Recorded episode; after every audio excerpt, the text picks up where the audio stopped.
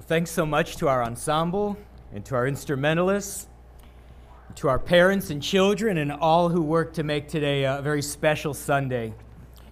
What a privilege it is to be able to celebrate our Lord's birth on Christmas Eve. We're going to look now at God's Word, at a portion of the Christmas story. So I'd like to ask you to please take your Bibles and turn to Luke chapter 1. Luke chapter 1. We're going to look at verses 26 through 35. And if you're using one of the Bibles that we provide under the seats, you will find this on page 855.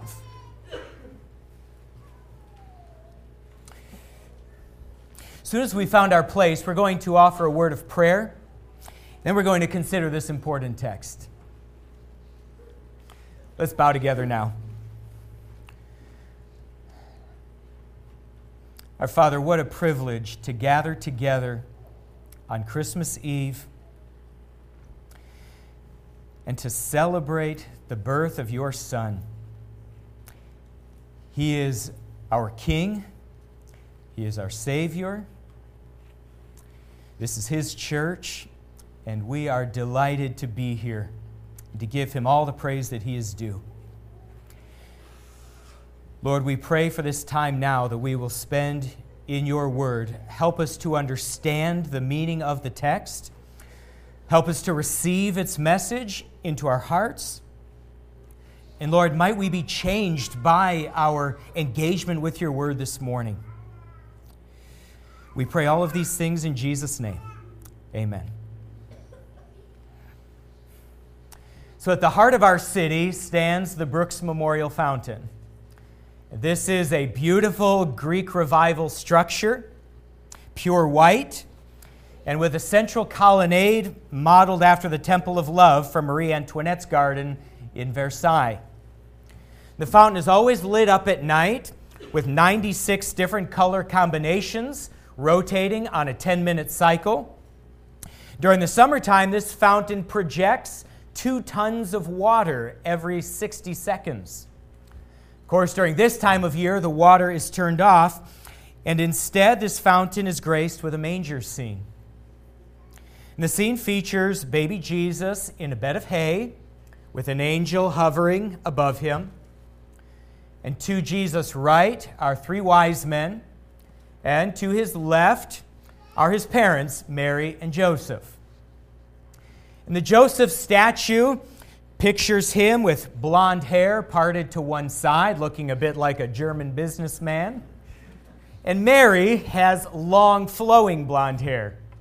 And she's wearing a pristine white dress with gold trim. And she has a light blue cloak hanging off of her shoulders. None of this is particularly accurate from a historical perspective. Except for maybe one small detail. If you look closely at the Joseph figure, you'll notice that his hands are folded in prayer. And he is directing his prayers to the baby Jesus. And if you look at Mary, you'll notice that her arms are spread out wide as if to draw attention to Jesus. And they're doing this because they understand that this Jesus was no ordinary baby. They understood that he was the Messiah and the Son of God. And friends, that, that little detail in our manger scene downtown is absolutely accurate. Because you see, the scriptures teach us that Mary and Joseph knew exactly who Jesus was before he was even born. In fact, Mary knew who he was before he was even conceived. And today we are in Luke chapter 1, verses 26 through 35. This text records the moment when Mary learned that she had been chosen to bring Christ into the world. We're going to see how every detail of Jesus' identity was explained to her right there in the very beginning with that announcement. And we're going to explore that announcement together, and then we're going to consider the implications of it all for us today. And so we begin here in verses 26 and 27. Here, our text simply gives us the background information for this great announcement. And it begins with the timing of the announcement. It says it came in the sixth month. The sixth month, that is to say, in the sixth month of the pregnancy of Mary's cousin, Elizabeth. And that story in itself is a miracle. You see, Elizabeth and her husband Zechariah were quite elderly at this time, and they had never been able to conceive a child. But one day, while Zechariah was ministering in the temple, an angel of the Lord appeared to him and explained to Zechariah that he and his wife were to become the parents of a prophet. This would be the first prophet to appear on the scene in Israel in about 400 years. And the angel explained that this prophet would have a really important job. His job was to prepare God's people for the arrival of the Messiah. He was the forerunner and his name would be John the Baptist.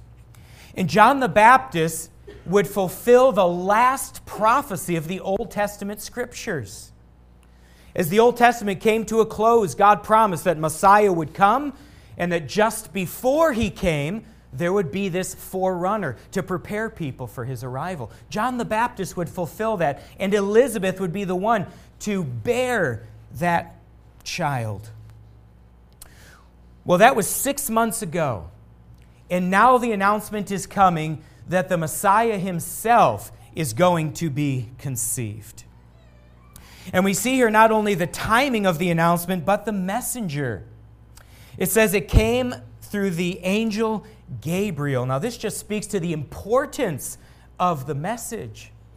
Because uh, the angel Gabriel was a very special messenger of God. Normally, he stood in God's presence, basking in God's glory, but whenever God had something really important to declare to the world, God would send Gabriel.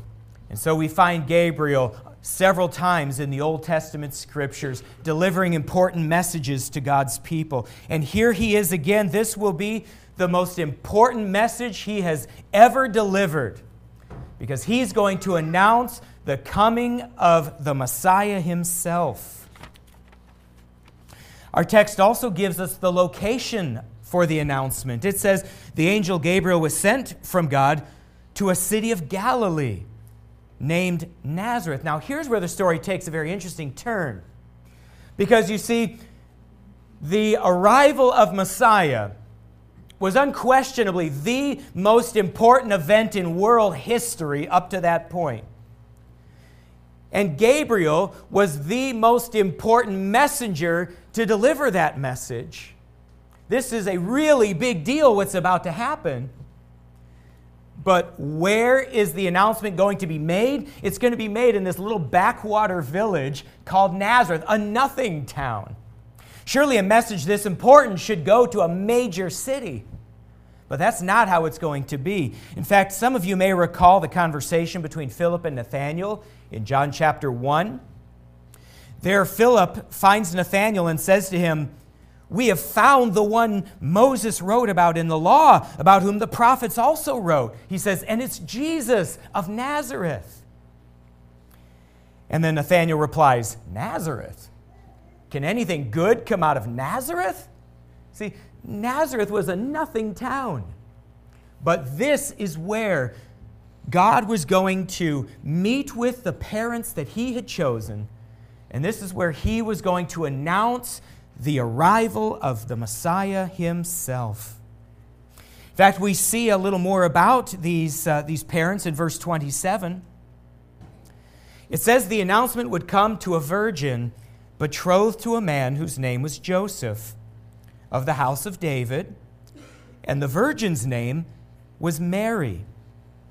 So, of all the places where this announcement could have been given, he chooses the little town of Nazareth. And of all of the people that he could have chosen to give the announcement and to be the parents of Messiah, he chooses this humble little couple called Mary and Joseph. Now, in terms of their age, they were both likely teenagers. Maybe Joseph was a little older than Mary, but both teenagers. Though in this culture, they were considered legally adults. And we see their status. It says they were betrothed to one another. Betrothal is kind of like our engagement period, but, but a little more intense. This was a year long period in which the couple was legally joined together, but they'd not yet had their wedding ceremony and they'd not yet consummated their relationship. So they were just in this, in this legal period. And in terms of their family lives, the text says that Joseph was a descendant of King David. Now, King David was the greatest of all Israel's kings, but he lived a thousand years before Joseph. Joseph was not considered royalty by anybody. In fact, the scriptures say that he was just a humble carpenter. And Mary, well, it says that Mary was a virgin, which just reinforces again that she was a very young woman.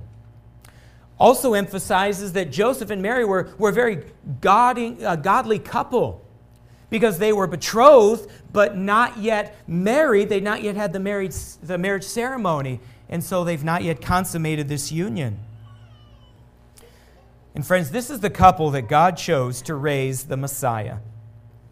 This is the young woman that God chose to bear the Messiah, which is a wonderful reaffirmation to us that God cares nothing.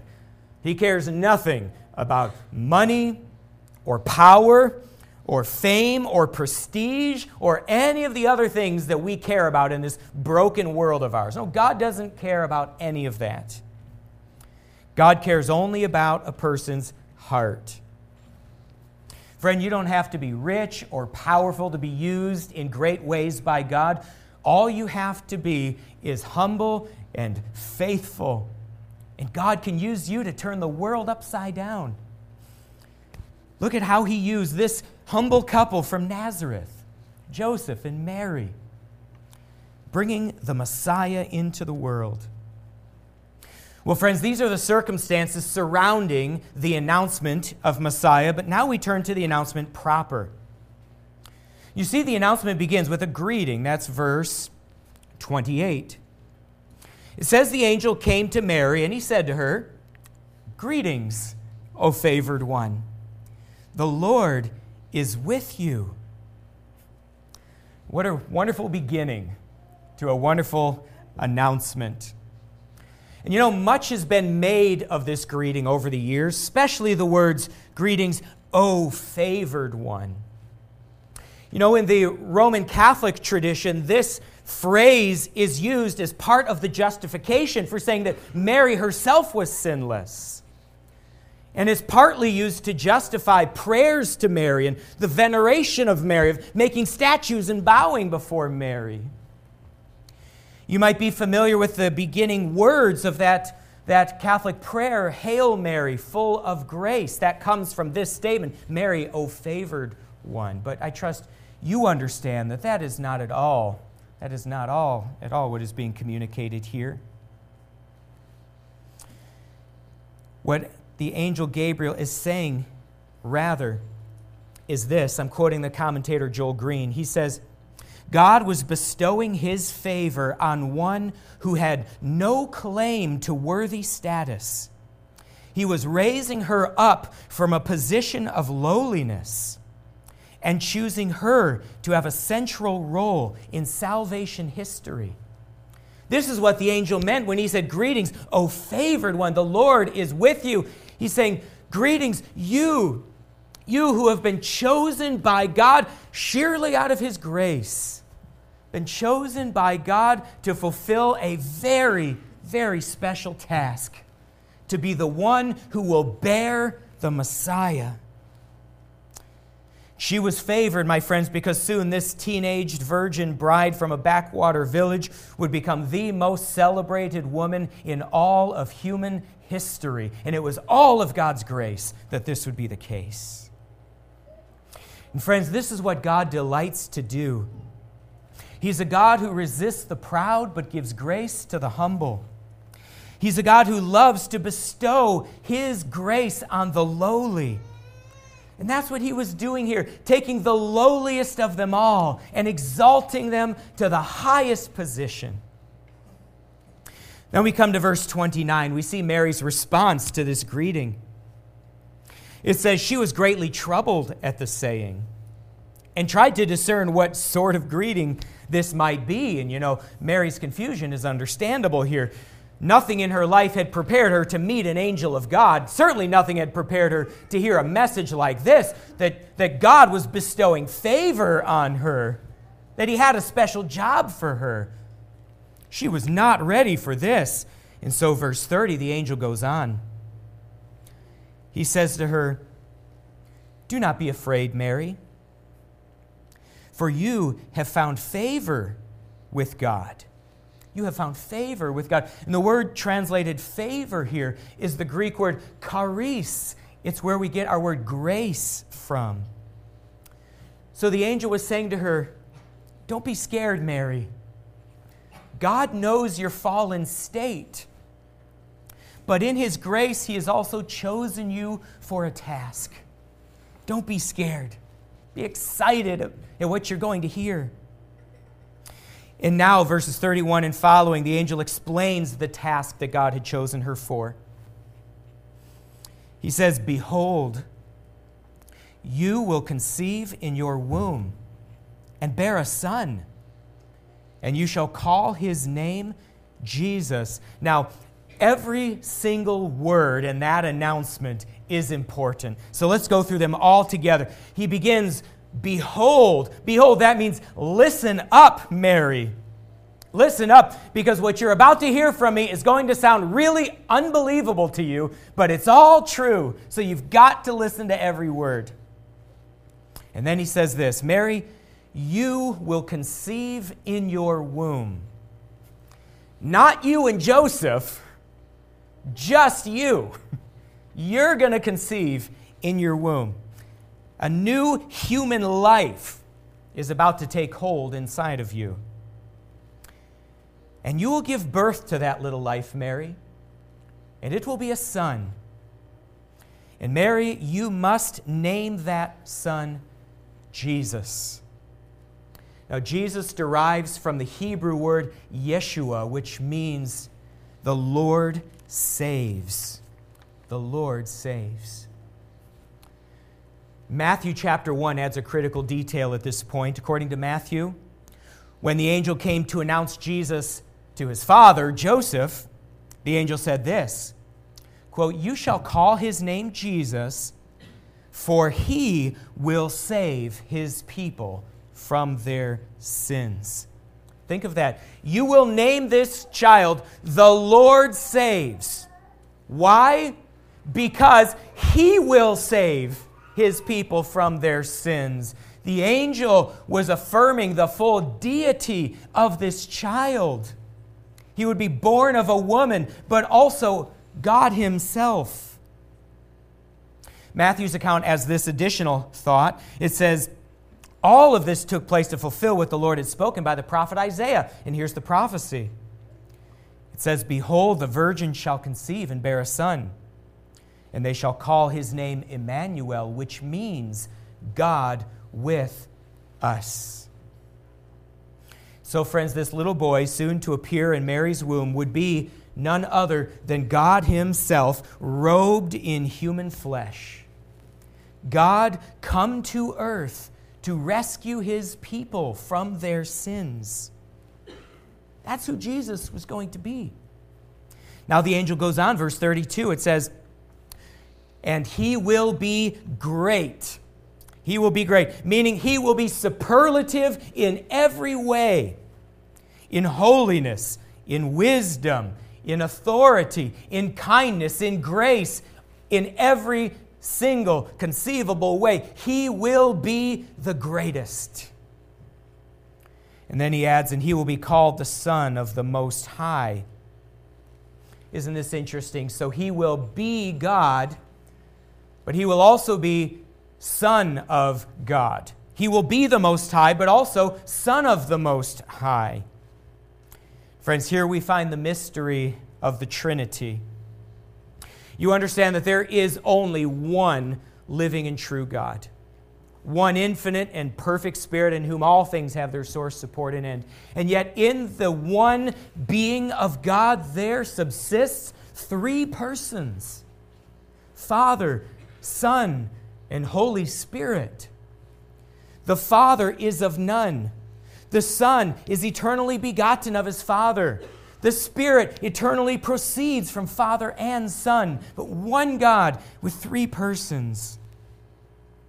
And this child, who would soon appear in Mary's womb, he would be God the Son, fully divine, second member of the Trinity, and also robed in human flesh. And then the angel continues. He says, And the Lord God will give to him the throne of his father David. A promise of universal kingship. This echoes the prophecy of Isaiah 9, verses 6 and 7, which says, Unto us a child is born, unto us a son is given, and the government shall be upon his shoulder. And his name shall be called Wonderful Counselor, Mighty God, Everlasting Father, and Prince of Peace. And of the increase of his government and of peace there will be no end on the throne of David and over his kingdom, to establish it, to uphold it with justice and righteousness. The zeal of the Lord of hosts will do this. So, friends, this little child about to arrive in Mary's womb would be the fulfillment of all the hopes of all the godly from the Garden of Eden onward. The hopes that God would come and fix what is wrong with this broken world. That God would come eliminate the sin problem, establish a kingdom of righteousness. Well, the arrival of Jesus would mark the beginning of the fulfillment of it all. You know, friends, one of my favorite aspects of the Christmas story is just how unexpected it all is.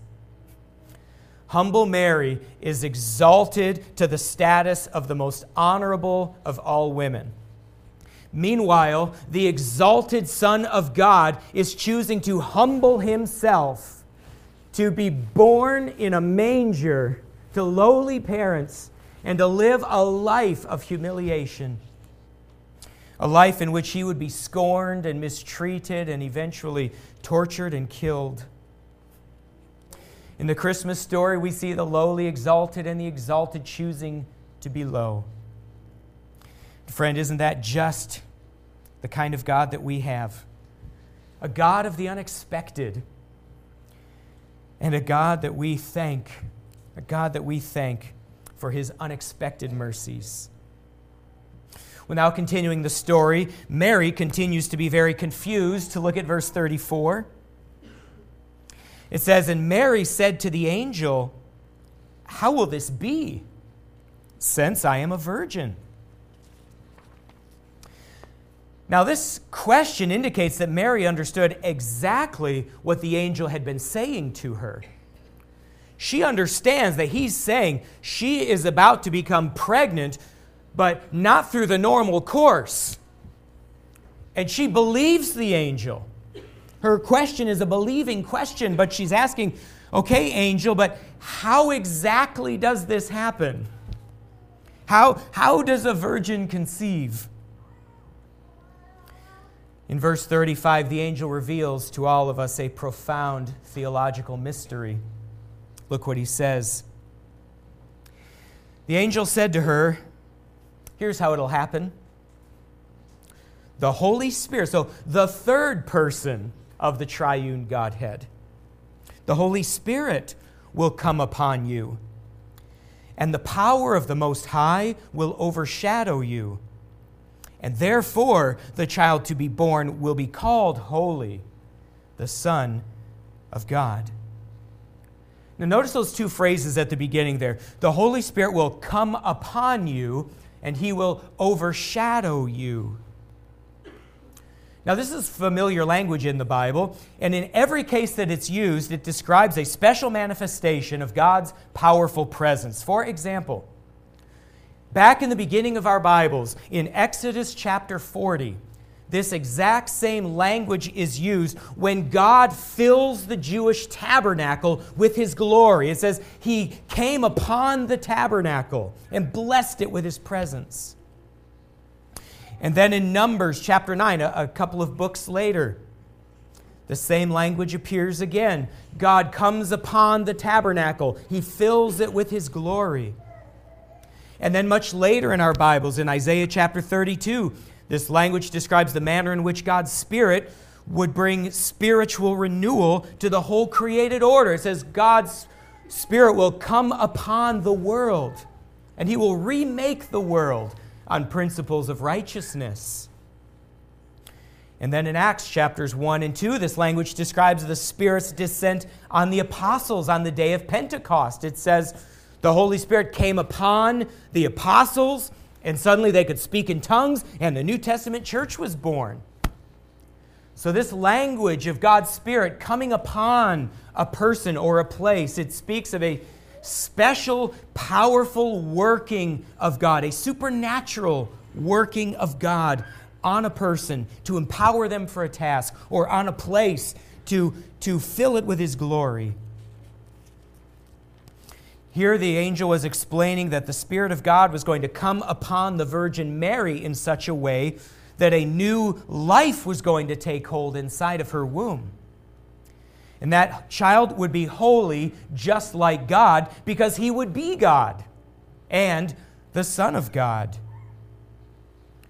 Friends, this is the mystery of the hypostatic union. That through the power of God, a life would be implanted in Mary's womb which would possess two complete natures. This one life, it would be divine, Son of God, it would be human, Son of Man. Two natures in the one life, yet without the natures being confounded or the person being divided. This would be a God man. And friends, this is precisely what would qualify Jesus to be our Savior. It's what would qualify him to go to the cross and offer a once and for all sacrifice for our sins. Being God and man, He alone could, could make an atonement of all sufficient value and one that could act as a substitute for us. His death for our deaths. Know, friends, there's a popular song played this time of year called Mary Did You Know? I think we played it as part of our prelude a couple of Sundays ago. The song walks through a number of scenes from Jesus' life and it poses the question Mary, did you know? Did you know that Jesus was going to be like this? It says, Mary, did you know that your baby boy would one day walk on water? Mary, did you know that your baby boy would save our sons and daughters? Did you know that your baby boy would come to make you new? That this child you delivered would soon deliver you? Mary, did you know that your baby boy would give sight to a blind man? Mary, did you know that your baby boy would calm the storm with his hand? Did you know that your baby boy has walked where angels trod? That when you kiss your little baby, you are kissing the face of God? Mary, did you know? Well, friends, the answer to every last one of those questions is yes.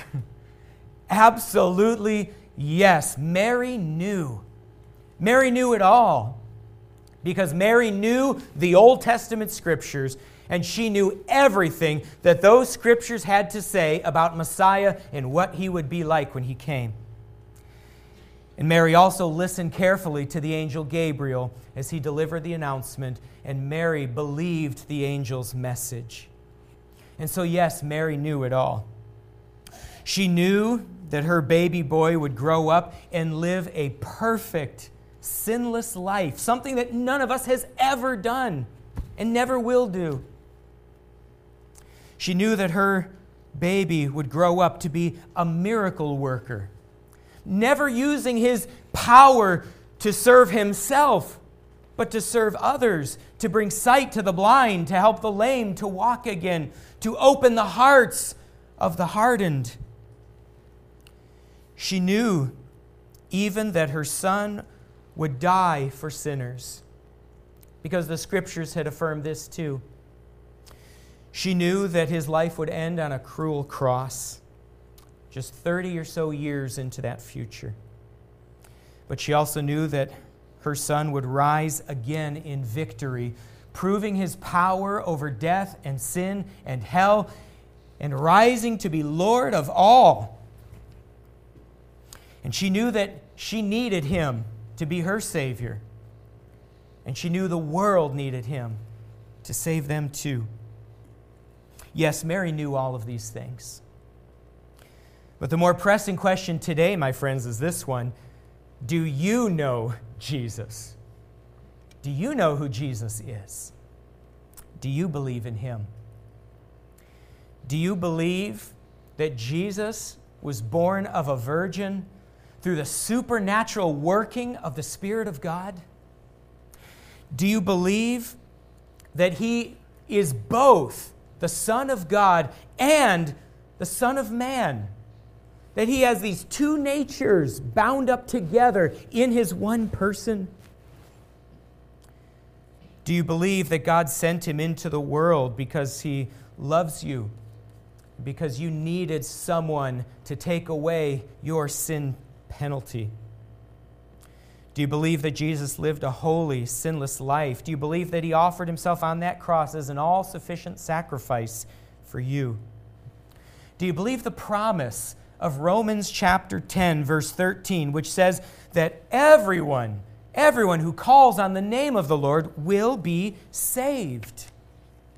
Meaning, their sins will be forgiven, their alienation from God will be over and now they will be his child, forgiven and restored. Do you believe these things about Jesus?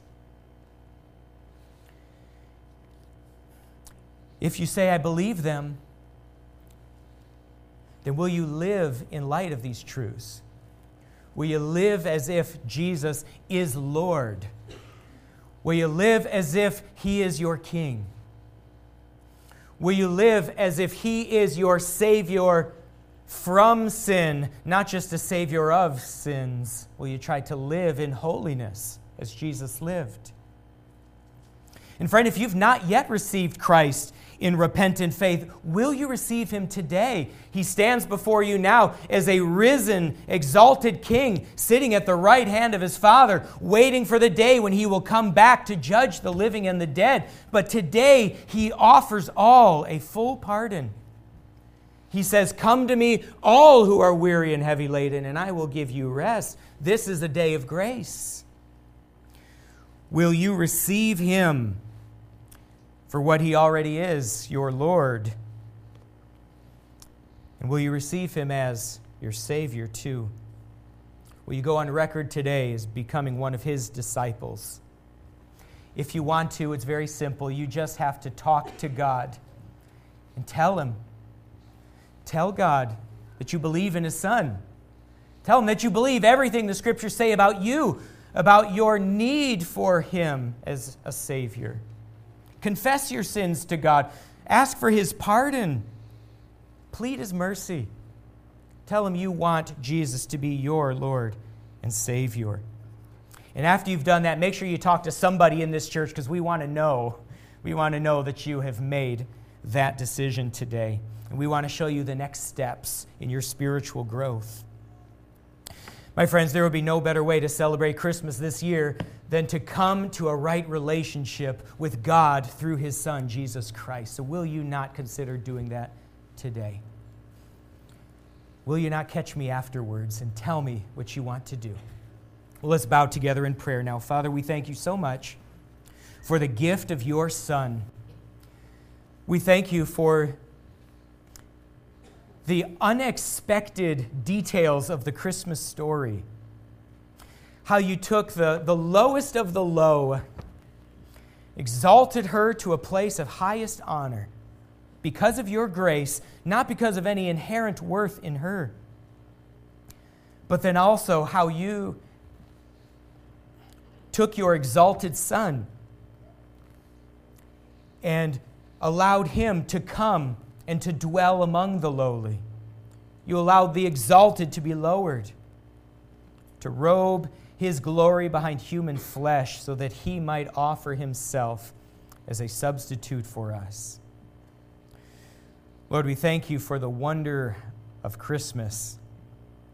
And help us, Lord, to carry forward this weekend and into the new year, knowing and loving and desiring to follow after your Son.